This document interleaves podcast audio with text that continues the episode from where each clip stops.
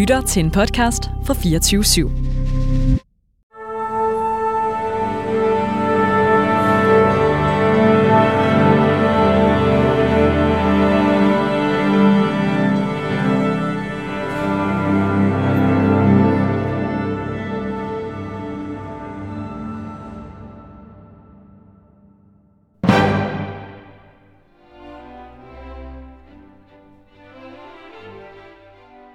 Nu ikke forskrækket derhjemme, kære lytter. Nej, for det er sådan set meningen med Haydns 94. 20. symfoni, som vi lytter her, at der skal være en overraskelse i ny og næ. Og når vi lægger ud med netop Haydns overraskelsessymfoni, jamen så knytter det måske på mere end en måde an til dagens tema, og ikke mindst dagens gæst. For i 2020, der vandt Danmarks Underholdningsorkester med chefdirigent Adam Fischer Tysklands største klassiske musikpris, Opus Classic, for indspilning af Beethovens samlede symfonier. Og igen i år, jamen der er orkestret og Adam Fischer nomineret denne gang i hele tre kategorier. Og den slags piger jo nysgerrigheden her i kammertonen, og derfor for at vi alle sammen kan blive løbende overrasket igennem denne time her denne søndag, jamen så er jeg så heldig at have direktøren for hele Mulevitten, Danmarks Underholdningsorkester, nemlig Andreas Vetø i studiet. Velkommen. Tak for det. Og tusind tak, fordi du vil, øh, du vil være her. Skal vi, øhm, inden vi går videre ind i både dig og dit orkester og Haydn, så måske lige høre lidt af musikken. Lidt af overraskelserne. Gerne.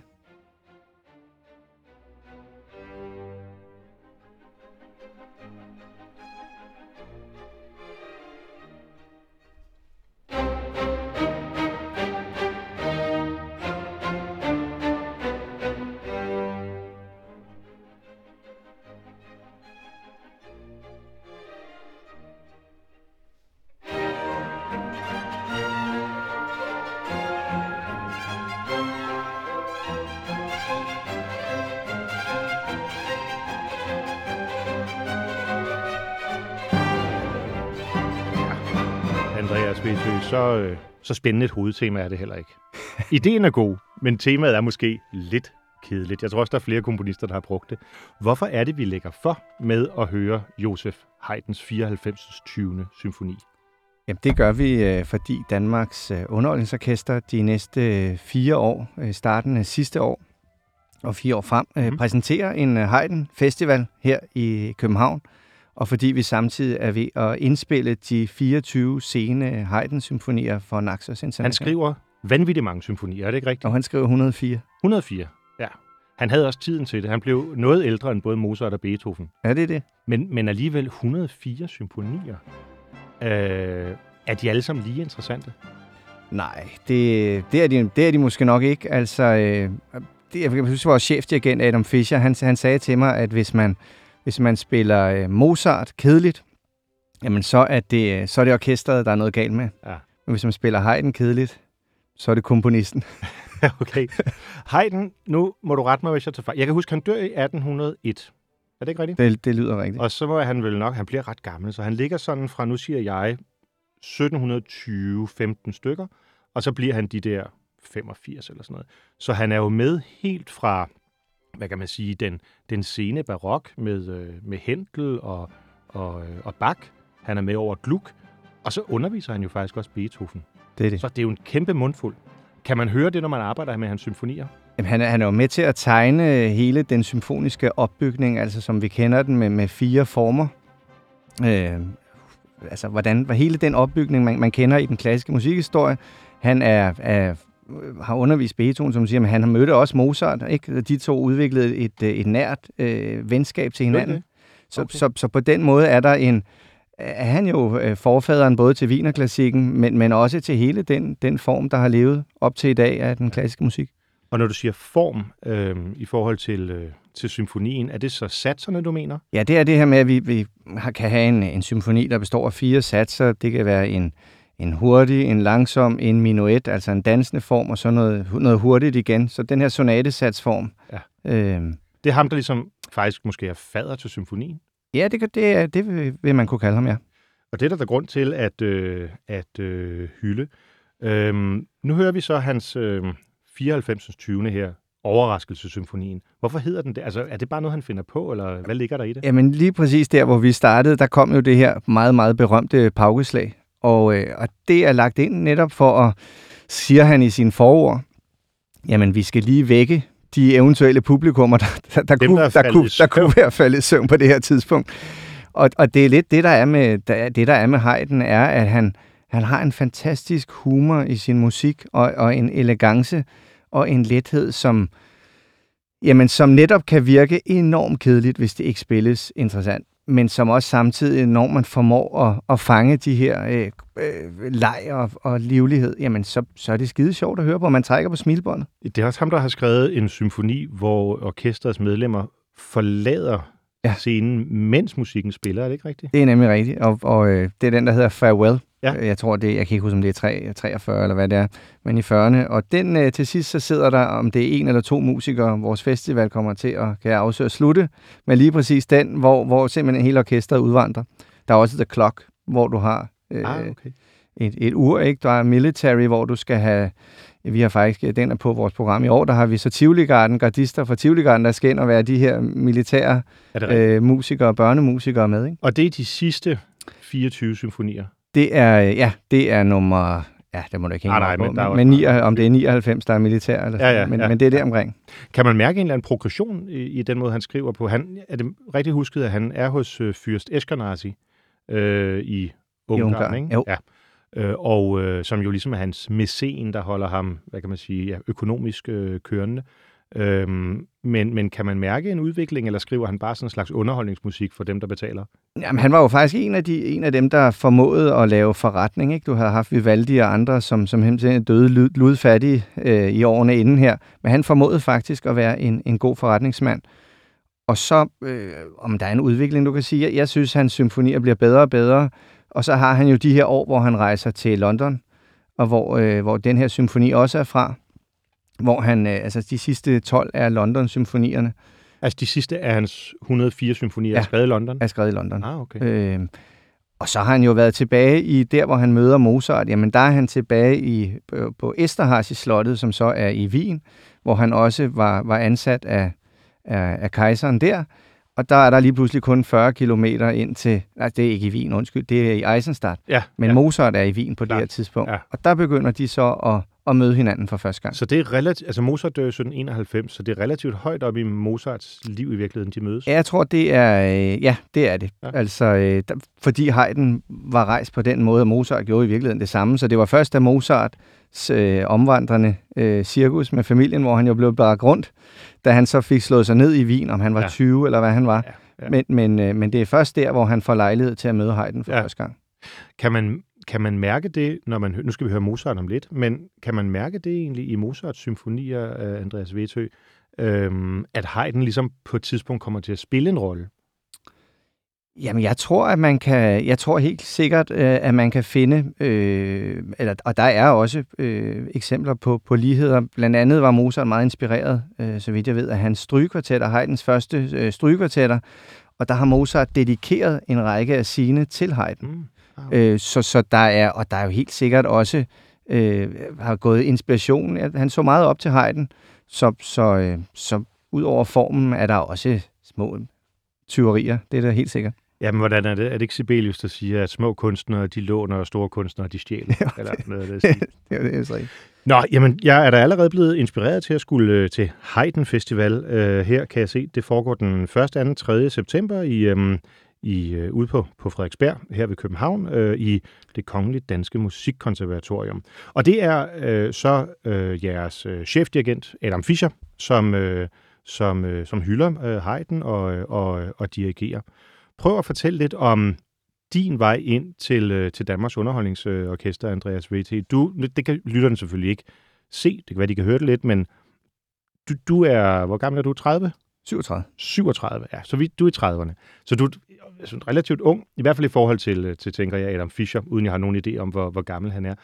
Hvor, hvornår kom, kom underholdningsorkestret ligesom ind på din radar? Jamen, jeg mødte orkestret første gang i øh, 2016, altså efter de var øh, blevet sparet væk. Og øh, der mødte jeg ham som dirigent. ved Vi en- taler ikke politik i det her program, Nej. derfor så går jeg let hen over, at Marianne Hjelved, som den øh, kulturminister, vil, vil nedlægge underholdningsorkestret. Men det skal vi slet ikke tale om i dag. 16. I 16. Og jeg mødte dem som dirigent og var blevet engageret til en, øh, en stor ABBA-produktion. Og den dirigerede jeg med et, øh, et stort svensk kopiband, der er øh, et af de helt store. Og øh, så lavede jeg en julekoncert med dem, og, og fandt ligesom ud af, hold op, der, det, de var nogle søde musikere. Mhm. Så blev stillingen slået op i starten af 2017. Og så var jeg et sted i mit liv, hvor jeg tænkte, hvis jeg skal prøve mig af på en ny måde, øh, har jeg altid haft sådan en iværksættergen og lavet alt muligt forskelligt inden for undervisning og direktion. Og, Ja, du, du siger, du lavede, altså det vil sige, du, du dirigerede... Jeg dirigerede en masse. Øh, ja, ved de her to produktioner, der ja. dirigerede jeg dem. Og så, øh, jamen, så søgte jeg direktørstillingen, da den blev slået op. Og, øh, og de troede på mig, på trods af, af de 30 år dengang. Og jamen, øh, siden der, der nu har jeg været der 6,5 år, at det jo været en fantastisk udvikling, vi har været igennem. Ja. Og, Og i dag er det sådan, at, øh, at orkestret, forstår jeg, ejer sig selv. Ja. Altså musikerne, Musikernes Forening Ja. ejer, ejer selskabet. hvor, hvor indtil 2014, eller hvad det var, 15, der var det så Danmarks Radio. Præcis. Men, og det kører godt. Det synes jeg. Altså, vi, vi præsenterer over 100 koncerter om året, Fantastisk. fordelt på, på de klassiske, de rytmiske og aktiviteter for børn og unge. Ja. Vi arbejder på at, at uh, skabe en kulturinstitution, som er relevant i vores samfund, og derfor så arbejder vi også meget med sundhed og med trivsel og har et spændende, spirende dialog omkring uh, CBS, Mhm. mm-hmm. øh, om dette.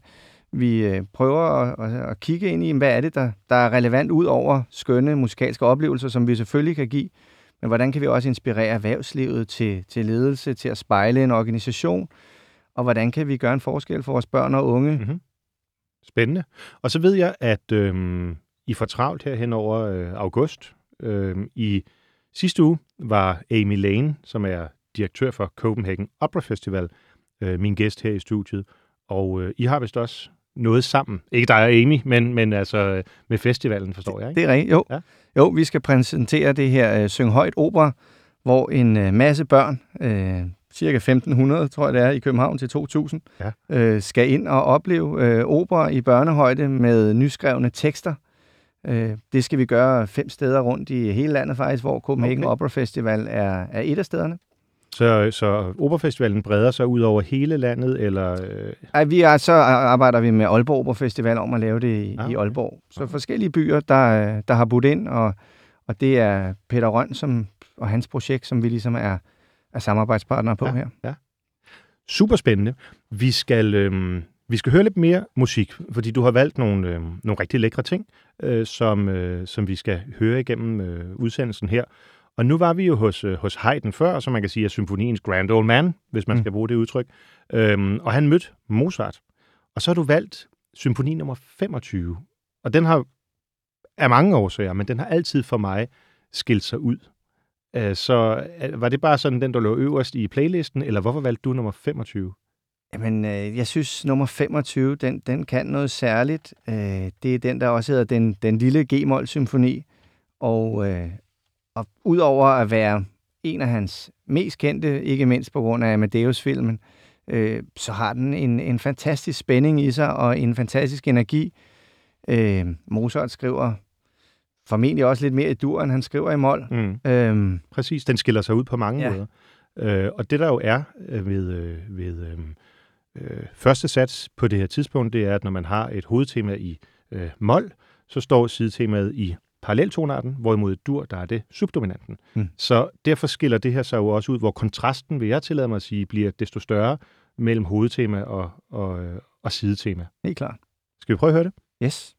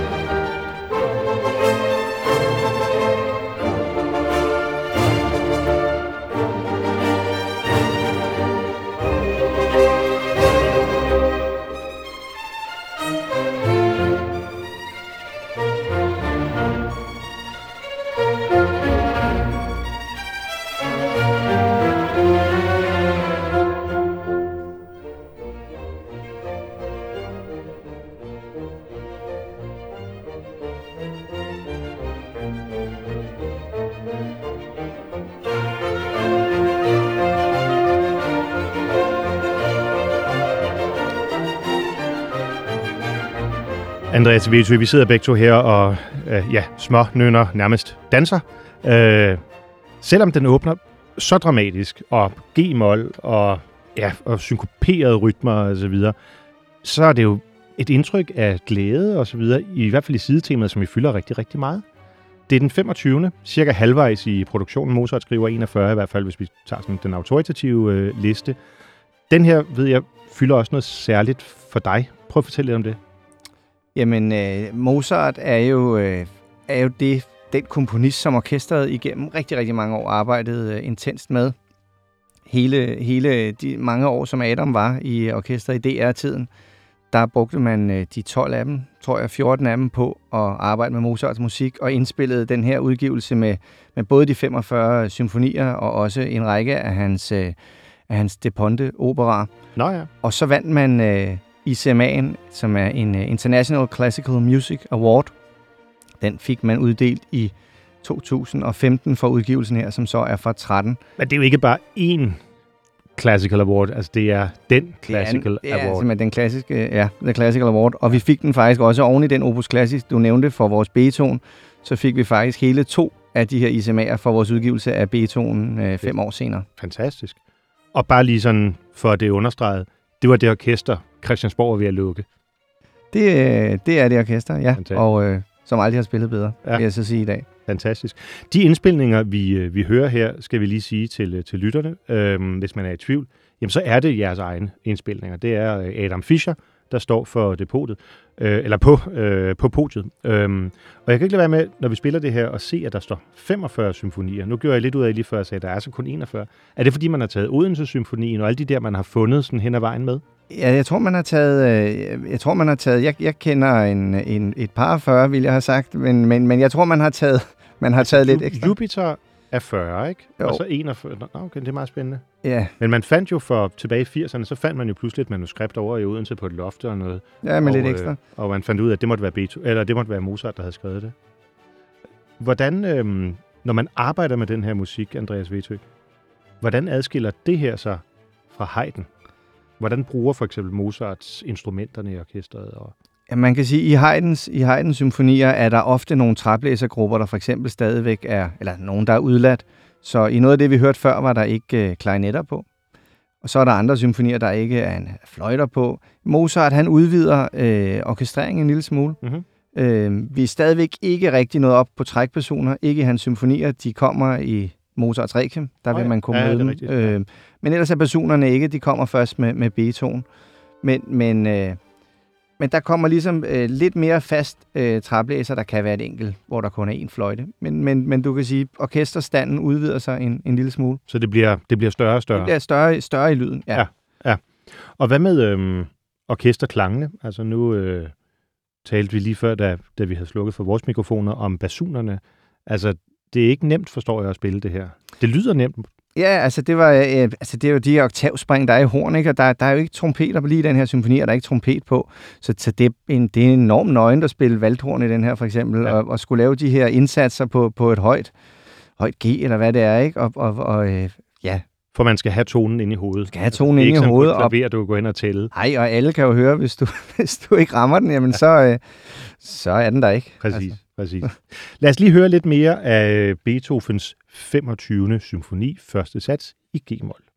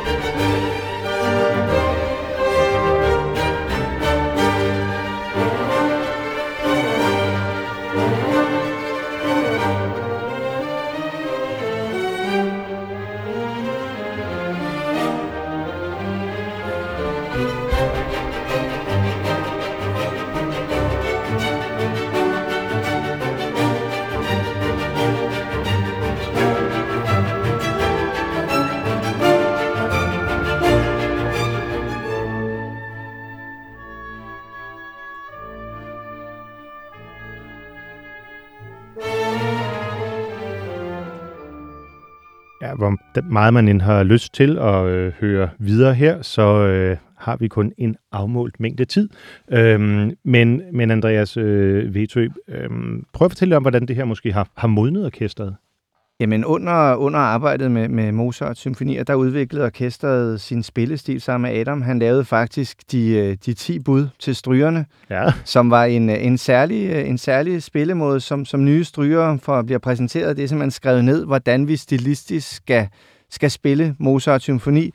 Og det har ligesom været med til at danne hele, hele vores spillestil frem med, med, med Beethoven, øh, og senere Brahms, og så er vi så nået til Haydn nu, så vi ligesom lavet en omvendt. Så I bruger øh, Mozarts teknik til at spille Haydn? Ja, det kan man sige, det er den, men det er den måde, vi artikulerer på. Ah. Så, så det, hvad man vil kunne opleve, er, at det er, det er meget artikuleret, det er meget, øh, du, kan, du kan opleve Wienerklassikken spillet meget horisontalt. Den her, den, den kan køre ind og ud af tempo, han leger med det.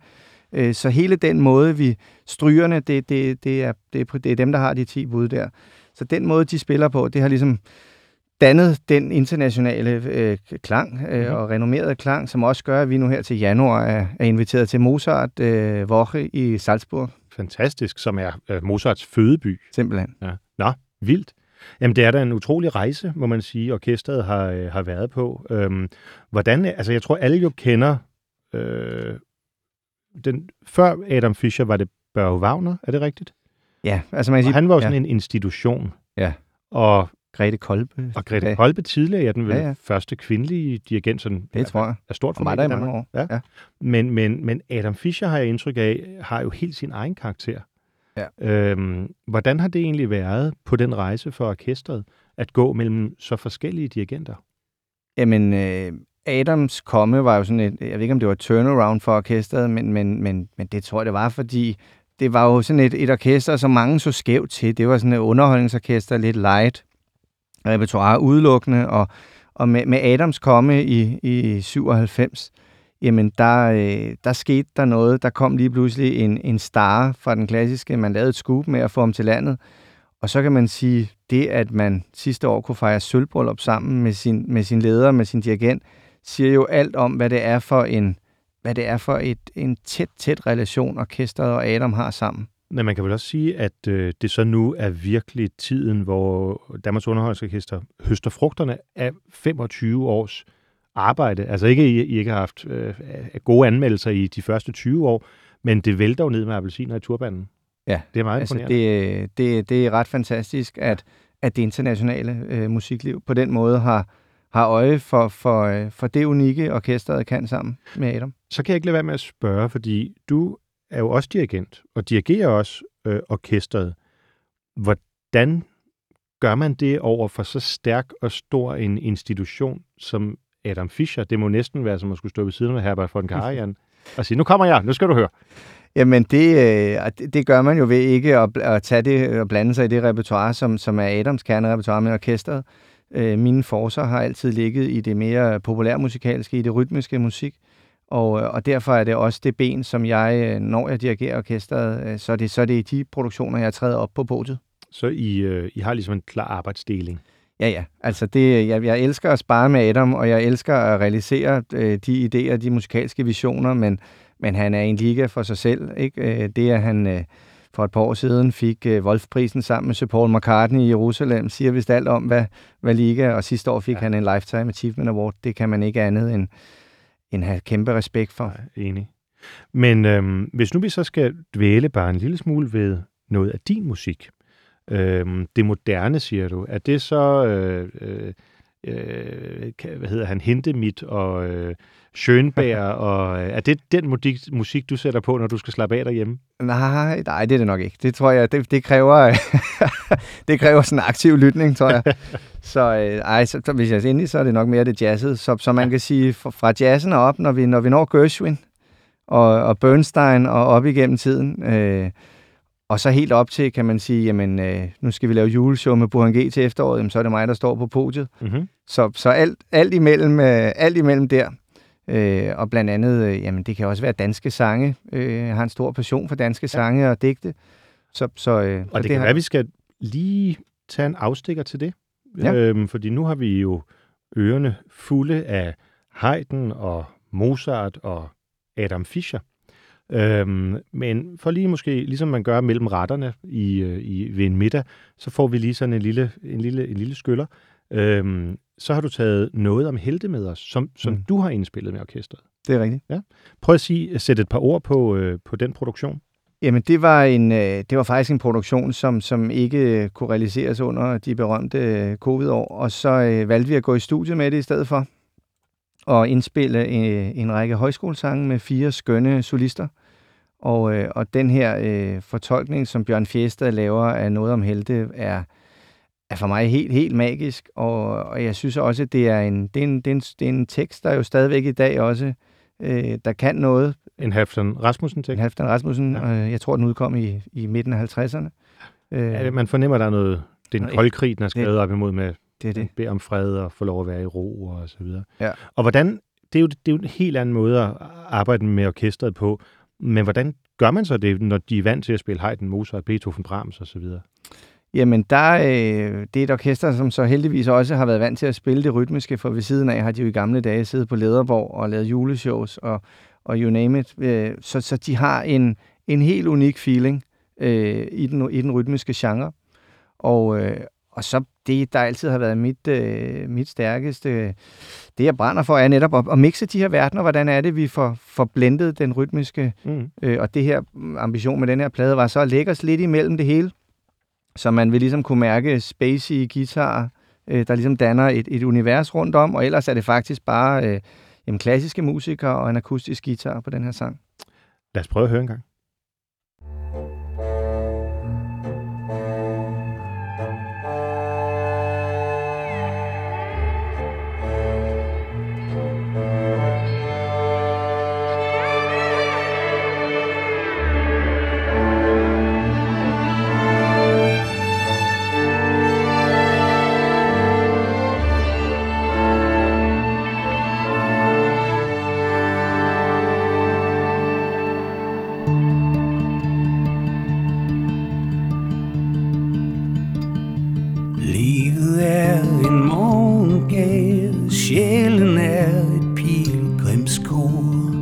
Der står krokus i min have. Der står øller på mit bord. Under himlen hænger lærken Som et fjernt bevinget frø. For en lærke tænker hverken På at kæmpe eller dø. Her er fredeligt og stille. Her er ingen larm og støj jeg har sået krus persille og et brev med pur løg. Lad alverden slå for panden og bekæmpe spil med spot. Jeg vil enes med hinanden og mig selv og have det godt.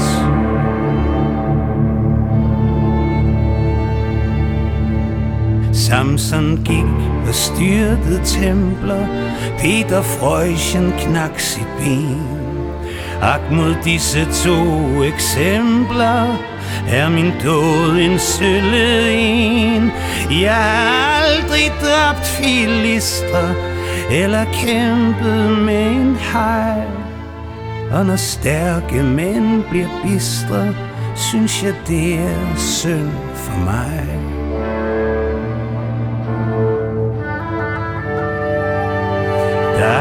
Nok, som går og sysler med at sprænge kloden væk. Jeg vil ikke have skærmysler og kanoner bag min hæk. Mens de andre går og sveder for at give hinanden lak. Vil jeg pusle med rødbeder, sellerier, pastinak.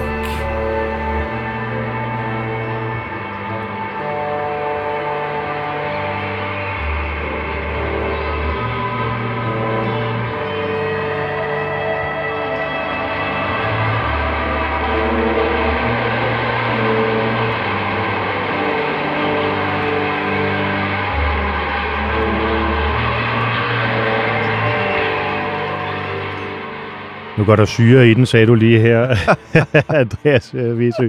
Det tror jeg, at jeg beskriver under på. Men øhm, et, en super lækker indspilning her, Bjørn øh, Fjestad, og i øvrigt sammen med prominente navne, øh, Karoline Henderson, Jacques Loveless øh, og Katinka Bjerregaard på, på pladen her, som du har lavet, øh, sange fra, øh, fra højskolesangbogen, også med Danmarks øh, underholdningsorkester.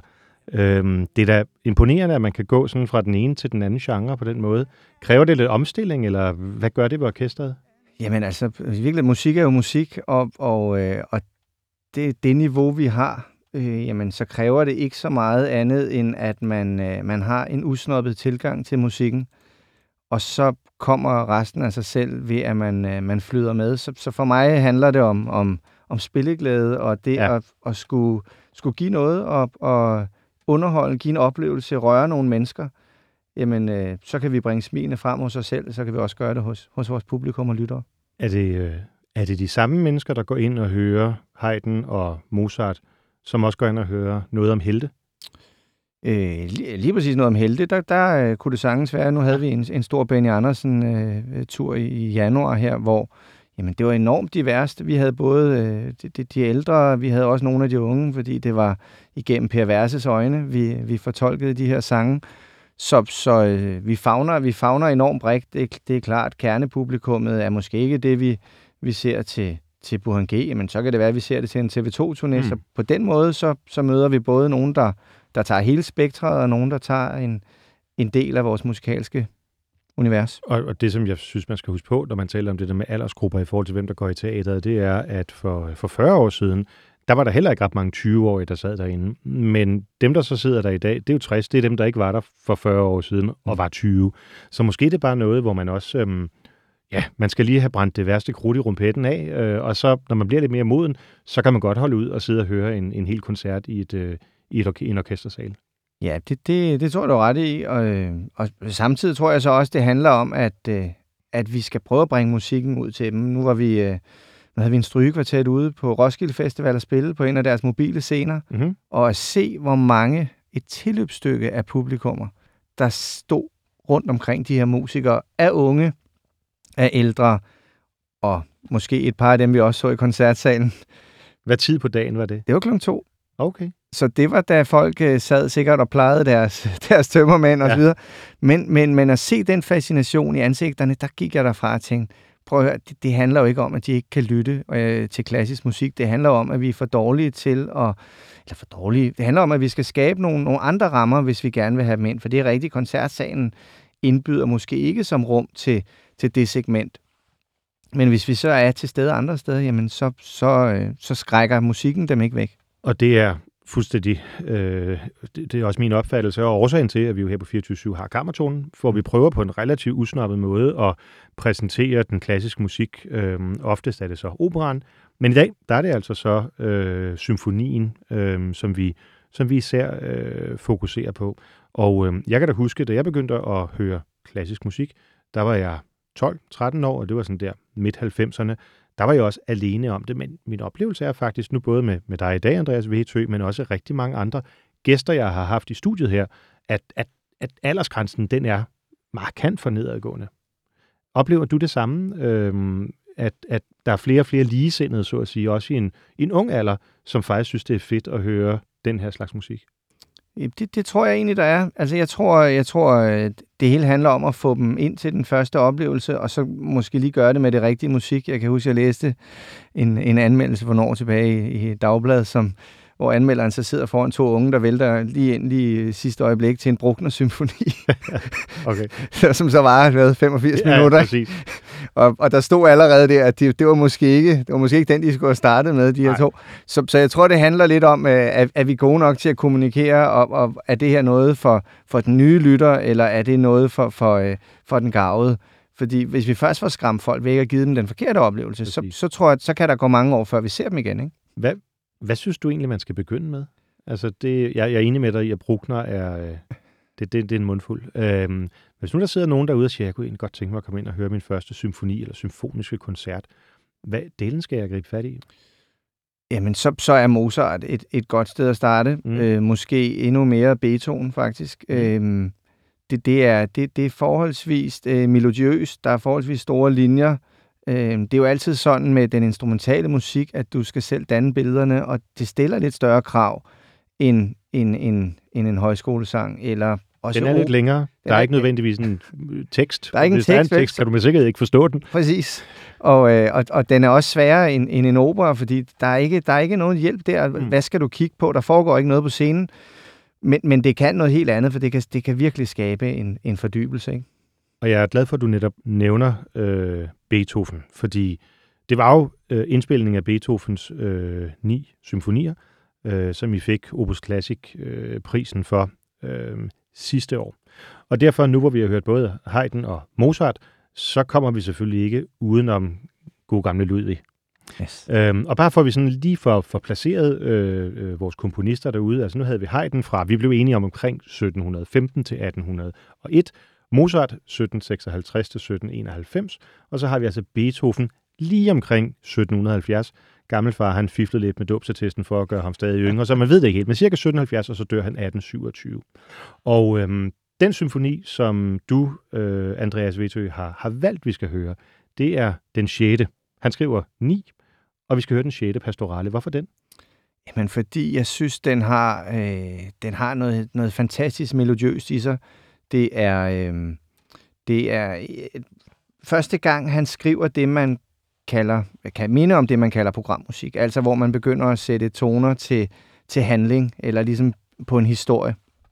Og, øh, og det handler om landet, og, øh, og hans oplevelse af at, at komme Altså ud ude på landet. ude på landet. Ikke? Ja, og den ja. første er simpelthen følelserne øh, af landet. Den næste handler om, om søen, hvor du hører fugle. Der er en lille trio med, med nattergalen og vaklen og, øh, og endnu en øh, krav, ja, ikke kraven, endnu en fugl. Ja, ja, ja, Og, og, det er rigtigt. Og, og, så hele det her, altså, og den skiller sig ligesom ud på, på den måde. Den, den kommer jo lige efter Skæbnesymfonien, som, som, Da, da, da, da. præcis, som, som virkelig er dramatisk, og så kommer den her øh, solstråle ud. Ikke? Mhm. Og øh, ja, den, den, den skiller sig ud for mig. Som er øh, skrevet i F-dur, øh, som også, øh, kan man vel godt sige, er en let, en let sådan vil jeg i hvert fald øh, beskrive det, en let øh, tonart. Mm. Jeg synes, vi skal, øh, jeg synes, vi skal tage, selvom du har ret i, at alle fuglestemmerne er i anden sats, den kan jeg kun opfordre publikum eller lytterne til derhjemme at, at høre. Så lad os alligevel høre, hvordan Beethovens 6. symfoni åbner under Adam Fischer her.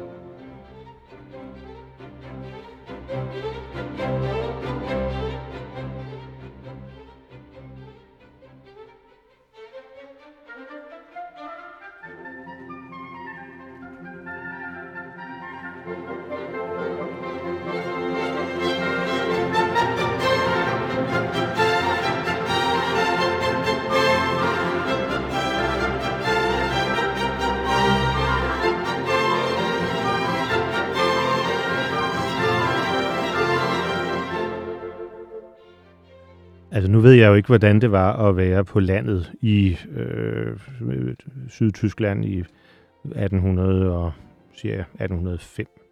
Øhm, men det her, det forekommer mig en lille smule idylliseret. Øhm, dansende piger, der bare går glade og stikker ned op til Karlen. ja, det kan godt være, at jeg ikke har den helt rigtige øh, stemning. Det er lækkert, men det er også lidt naivt, ikke? Jo, jo men det, det, er jo, øh, det er jo enormt smukt og enormt. Altså, der er jo ingen tvivl om, at han godt kunne lide at være på landet, ikke? Og, og, øh, og han sætter jo... Øh, jeg synes, han drager tankerne ud i, i det lyse og i det lejende, og, og, og får skabt en, en meget, meget fin... En meget, meget fin tone.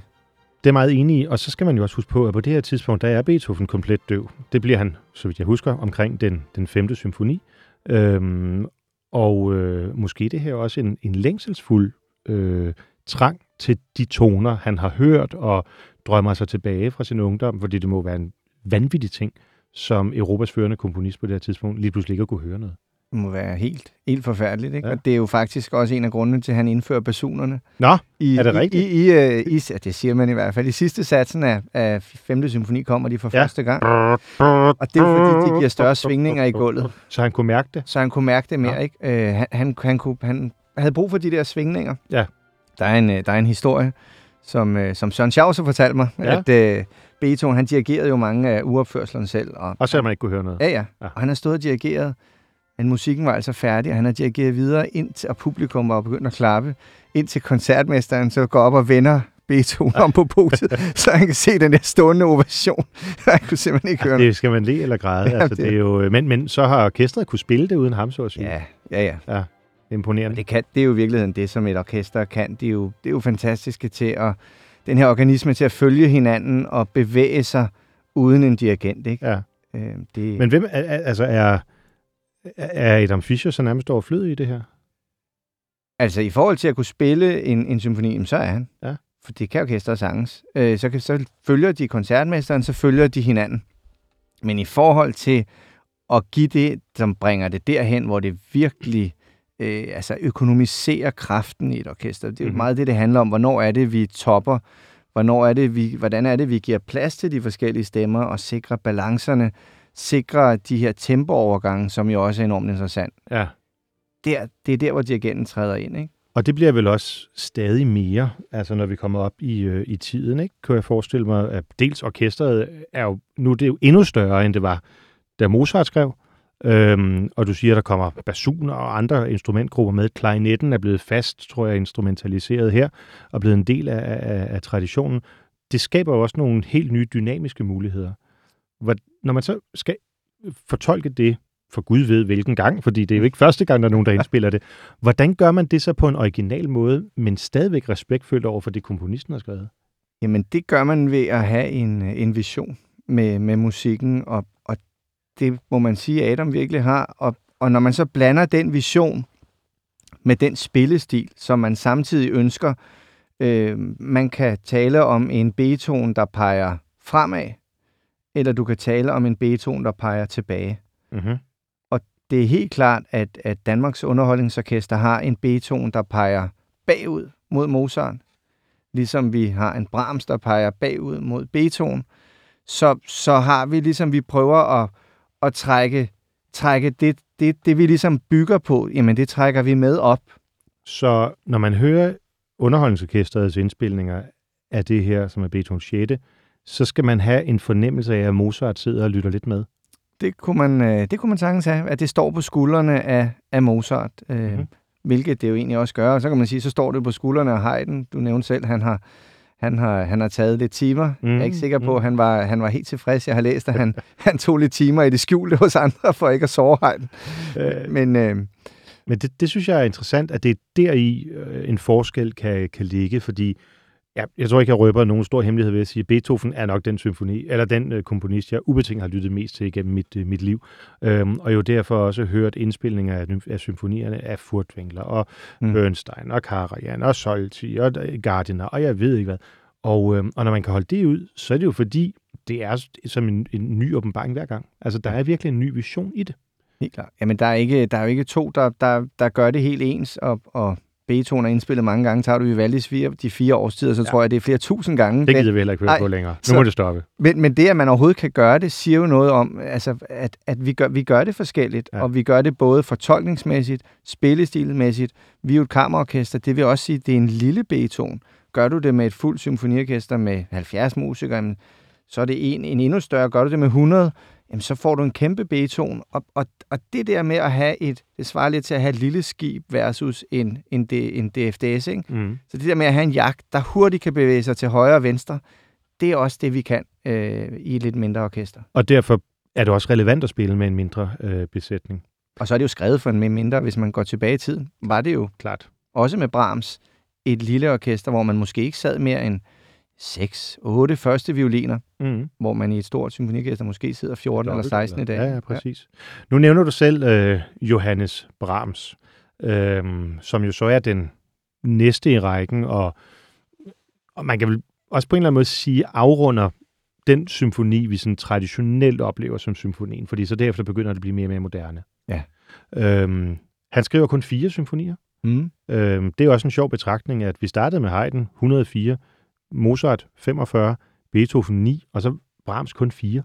Den, den tog enormt lang tid. Jeg kan ikke huske, om det var etteren, men, men det tog jo enormt lang tid for ham at, at blive færdig med, med, med symfonien. Det er jo også en længde, der vokser, øh, hvor en Haydn-symfoni måske var et par 20 minutter. Mm. En Mozart sniger sig op på en halv time. En Beethoven, hvor de, ja, du har lige øh, nieren skiller sig ud på 75 Ja, ja, minutter, men ellers så ligger de måske på 40. 45, ja. ja. Ikke? Og så ryger Brahms altså op og ligger på, afhængig af, hvor, hvor hurtigt og frisk. Og du har ret i, at Brahms var jo lang tid især den første, øhm, fordi han var, han var redselslagen. Øhm, øh, du siger det her med, at når man hører jer spille øh, Beethoven i, øh, i Danmarks Underholdsorkester, så kan man måske høre en Mozart bagved. For Brahms, der var Beethoven nærmest en besættelse. Og han var redselslagen for, hvordan han skulle komme videre der. Og derfor tror jeg, det er i hvert fald en af historierne, at hans første symfoni blev, øh, blev, blev meget lang for ham at arbejde med. Den skal vi så ikke høre. Men derimod har du taget øh, den, den tredje symfoni med, finalesatsen, Ja. Allegroen. Ja. den hurtige sats. Øh, hvorfor lige den, den tredje symfoni af Brahms? Jamen, den tredje symfoni er måske den, den mest kendte. Øh, nu har jeg så ikke taget tredje satsen, som, som måske er den allermest kendte. Da, da, da, da, da, da. Ja. Som om, hvis ikke man kender det fra den klassiske musik, så Frank Sinatra har lavet en indspilning af den. Så tjek det. Yes, præcis. Øh, men, men så er det også øh, der, hvor vi virkelig breder os ud i de store messingflader, der kommer. Her kan man, kan man altså høre, der er, der er både trompeter, der er fire valthorn med nu, der er, jeg er selv trompetist, så jeg elsker jo de steder, hvor, øh, hvor messing også får lov at lege med, og, og basunerne også. Så, så det, er en, øh, det er de helt store følelser, Brahms han, han leger med her. Jamen, så synes jeg, vi skal høre det i hænderne på Danmarks Underholdningsorkester.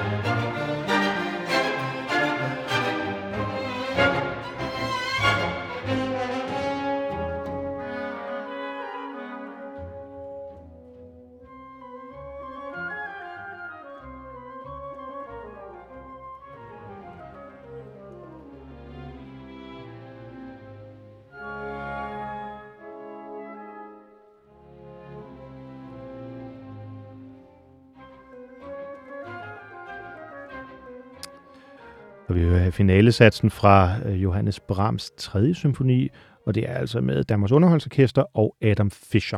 Hvis de kære lytter derhjemme sidder og tænker, hvorfor får jeg ikke lov at høre musikken færdig? Jamen, så er der faktisk mulighed for det, for alt, hvad vi spiller her, har man kunnet finde på Spotify. Andreas Vetø, øhm, nu lukker vi ned for, øh, for vinerklassikerne øh, her, i hvert fald i, øh, i denne omgang. Tak for at tage os med øh, på den her vanvittige rejse i virkeligheden på, på 150 år øh, fra, fra starten af det, af det 1800 og så op til, ja, hvad bliver det, 1850 eller sådan et eller andet. Det har virkelig været interessant. Jeg synes, vi skal runde udsendelsen af med dig. Øhm, og du har taget endnu et stykke musik med, som, som du har øh, dirigeret øh, under i øh, underholdningsorkestret i. Prøv lige at præsentere det. Jamen, det er fra vores øh, turné her i januar, hvor vi hyldede øh, Benny Andersen med, øh, med det, der hed En Aften med Andersen. Og der sang øh, en række solister en, øh, nogle skønne fortolkninger af, af de her sange. Og, og den, vi skal høre, der er det Katinka, der på helt øh, magisk vis øh, tager os igennem, da jeg mødte dig, som jo er en, en sang skrevet af, af Benny, og mm. som Benny og Paul øh, jo turnerede med. Og har indspillet sammen. Og har indspillet, ja. ja, præcis. Og, men som, øh, som er en hyldest til mandens hyldest til kvinden. Øh, endnu en af, af slagsen, for, men, men en meget, meget smuk, og som Katinka tog helt ind og, og fortolkede på smukkeste vis. Og det glæder mig rigtig meget til at, øh, at høre. Og så vil jeg bare sige uh, tusind tak til dig, Andreas Vetø, øh, direktør for Danmarks Underholdsorkester, for at du vil være med her i, øh, i kammertonen øh, og føre os ind i, øh, i den her helt fantastiske musik. Tak for det. Tak for invitationen.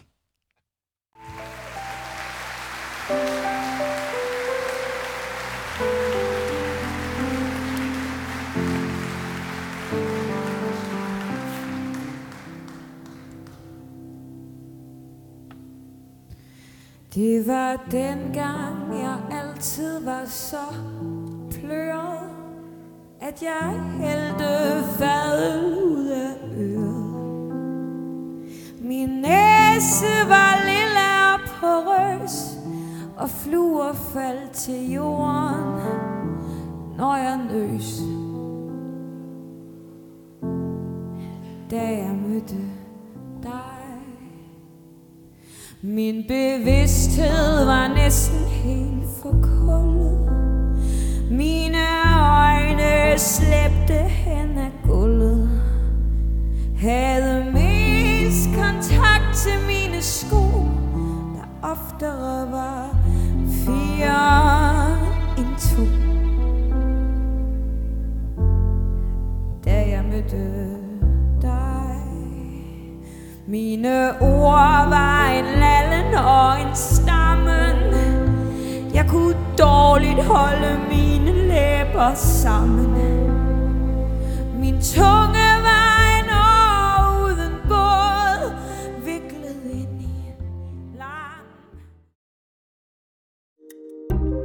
Kære lytter, du har lyttet til et program fra 24 /7. Du kan finde meget mere modig, nysgerrig og magtkritisk taleradio på 24 7 appen Hent den i App Store og Google Play.